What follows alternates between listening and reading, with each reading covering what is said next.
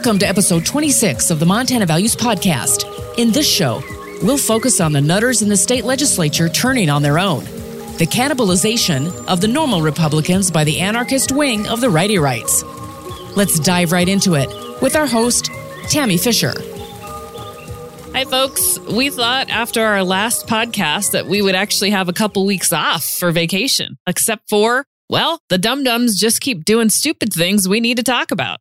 The latest was a slam against Republican State Senator Steve Daines over the CSKT Water Compact.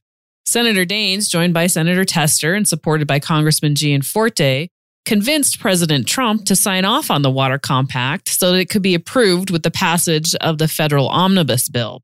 Now, all of that sounds like bureaucratic gobbledygook, but the basic premise is this the Water Compact settles all of the water rights in Western Montana as between the tribe and Montana. The compact negotiations between the state and the tribe began 10 to 15 years ago and culminated in this settlement agreement. And the risk, of course, was had the state and the tribe not reached an agreement, the state of Montana and every individual water right owner in Western Montana would be left to file litigation against the tribe, as the tribe was claiming, per a treaty, that its water rights were superior to every single water right issued by the state of Montana to non tribal members. So if you have a water right, like Mickey and I do, your right was at risk without this settlement agreement. And I don't have any money to spend defending my water right in court. Farmers, legitimate farmers, of which I am not, are land rich and money poor. They don't have money laying around to sue the tribe to secure their water right. They needed this settlement agreement, as did I, as did Mickey and her family, because then we're not left paying out of pocket to fight the tribe in water court. It's just a risk that most of us who own water rights are not willing to take. So the treaty here was the Hellgate Treaty. And the treaty was entered into in 1855 between the United States government and the Flathead, the Upper Pend Oreille, and the Kootenai tribes. In the treaty, the tribes were granted the right to hunt and fish in traditional locations both on and off the present day Flathead Reservation in exchange for the tribe ceding more than 20 million acres of land to the federal government. And I think the federal government compensated the tribe to the tune of about $130,000 for that, for 20 million acres. And the Montana Free Press explains this very well.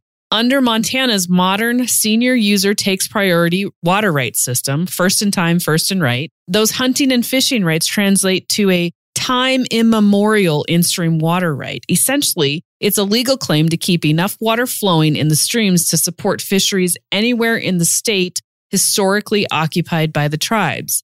You can't have access to fish if you don't also have the water. So while most of us understand this basic premise, there's still a few nutters who happen to occupy legislative seats who take a tortured interpretation of the treaty and wish to spend your money and mine fighting over the plain language of the treaty versus settling a many years long dispute.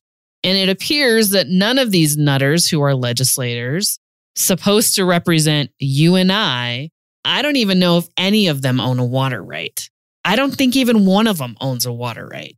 So they think they're representing those of us that do own a water right in seeking to spend millions of state dollars and our personal dollars to fight over water rights risking those rights entirely. I prefer to be able to water my cows and crops. Mickey, I'm sure you prefer to do the same. Precisely. Right. So these nutters, some of who don't even own a stitch of Montana land, let alone a water right, have taken it upon themselves to object to the settling of this matter once and for all. And they object to ending the threat the tribes legitimately have to rescinding all DNRC filed water rights. Nope, these nuts think that they know what is best for us, despite the fact that this water compact was negotiated by both the tribe, the state of Montana, and water right holders, despite the fact that this water compact was approved by the Montana legislature, despite the fact that this water compact was supported by our entire congressional delegation, which consists of two Republicans and one Democrat despite the fact that President Trump himself approves of the compact. Nope, These smarties want to upend the will of the state legislature and the people it serves because they themselves interpret the treaty differently. Now, again, not a one of these nutters owns a water right nor has any education on the legal interpretation of contracts, but they somehow know what everybody else doesn't know. The arrogance and the narcissism just drips from these wackadoos. Now, the wackadoos, in their imminent wisdom, these dum dums that refer to themselves as Republicans sent a letter of objection to the compact's addition to the omnibus bill and accused Senator Daines of, quote, betraying Montana for supporting the compact. Well, their definition of betrayal is nowhere to be found in any legitimate dictionary. A senator is supposed to vote for and support the will of the people of his state. The will of the people of the state of Montana is most easily determined by reviewing the vote of the entire Montana legislature, because the Montana legislators are supposed to reflect the will of the Montanans they serve. So, to the wackadoo righty right, Senator Daines betrayed Montana by supporting a bill that was approved of and supported by the majority of the Montana legislature. That would be, in reality, the absolute antithesis of betrayal. Indeed, if he supports what the Montana legislature approved and what the tribe approved, is he not, in fact, doing precisely the job he was elected to do? Of course he is. But these rhinos who cloak themselves in the Republican brand continue to prefer anarchy over statesmanship, chaos, and financial ruin to not just the state, but to every person who actually holds a water right versus the orderly settlement of disputes. And we are lucky that their massive support continues to shrink. What was once labeled the 38 special is now a measly 17. 17 vocal morons. 17 morons who would rather see Montana embroiled in litigation with an Indian tribe for years to come and at a cost of millions of dollars and a risk of losing all of the water rights currently held by every farmer, rancher, and city across the state. So the brainchilds behind this written objection, Brad Tschida and Drew Zinnkeer, are known for their immature antics. Brad Tschida has the intellectual heft of a bag of radishes, so he's really just a pawn in Drew Zinnkeer's game. Y'all remember Drew Zinneker, don't you? We talked about his involvement in the circus of the PSC in episodes 8 and 18. Yeah, he's the one who bullied everyone over at the Public Service Commission and worked with Randy Pinocci to create a laughable circus at the Montana PSC. He's the one who was behind leaking Roger Koopman's PSC emails to right wing blogs, and he's the one who was locked out of the PSC office and placed on paid administrative leave for the toxic work environment he created at the PSC. And he is also responsible for the PSC now being sued by now former Commissioner Roger Koopman, which costs who money? Who's that, folks? That's you and I, Montana taxpayers.